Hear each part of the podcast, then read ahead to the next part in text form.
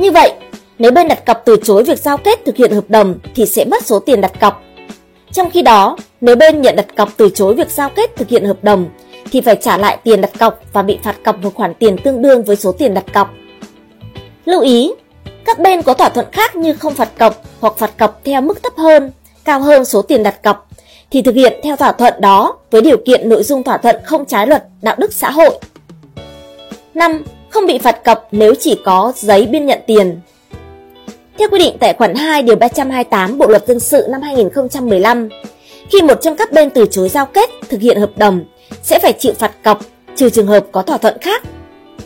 Tuy nhiên, nếu bên dự định mua giao tiền cho bên có nhà, đất nhưng không thỏa thuận là đặt cọc hoặc có giấy biên nhận tiền nhưng trong giấy đó không ghi là đặt cọc thì sẽ không bị phạt cọc.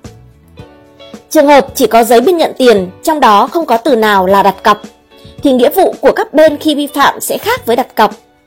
Nếu đưa một khoản tiền mà không thỏa thuận là đặt cọc thì khi đó được coi là tiền trả trước. Về bản chất, trả trước là một khoản tiền để thực hiện nghĩa vụ thanh toán. Trường hợp các bên không chuyển nhượng nhà đất thì khoản tiền đó sẽ xử lý như sau. Bên đưa tiền từ chối giao kết thực hiện hợp đồng thì khoản tiền trả trước sẽ được nhận lại và không chịu phạt, trừ khi các bên có thỏa thuận khác.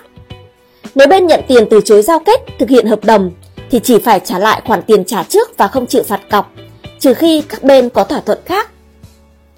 Như vậy, người dân cần hết sức lưu ý vấn đề này vì rất nhiều trường hợp trên thực tế muốn phạt cọc bên còn lại nhưng không có thỏa thuận đặt cọc thì không thể xử lý được. 6. Nên đặt cọc bao nhiêu? Bộ luật dân sự năm 2015 không quy định về mức tiền đặt cọc. Do vậy, các bên được quyền thỏa thuận về mức đặt cọc.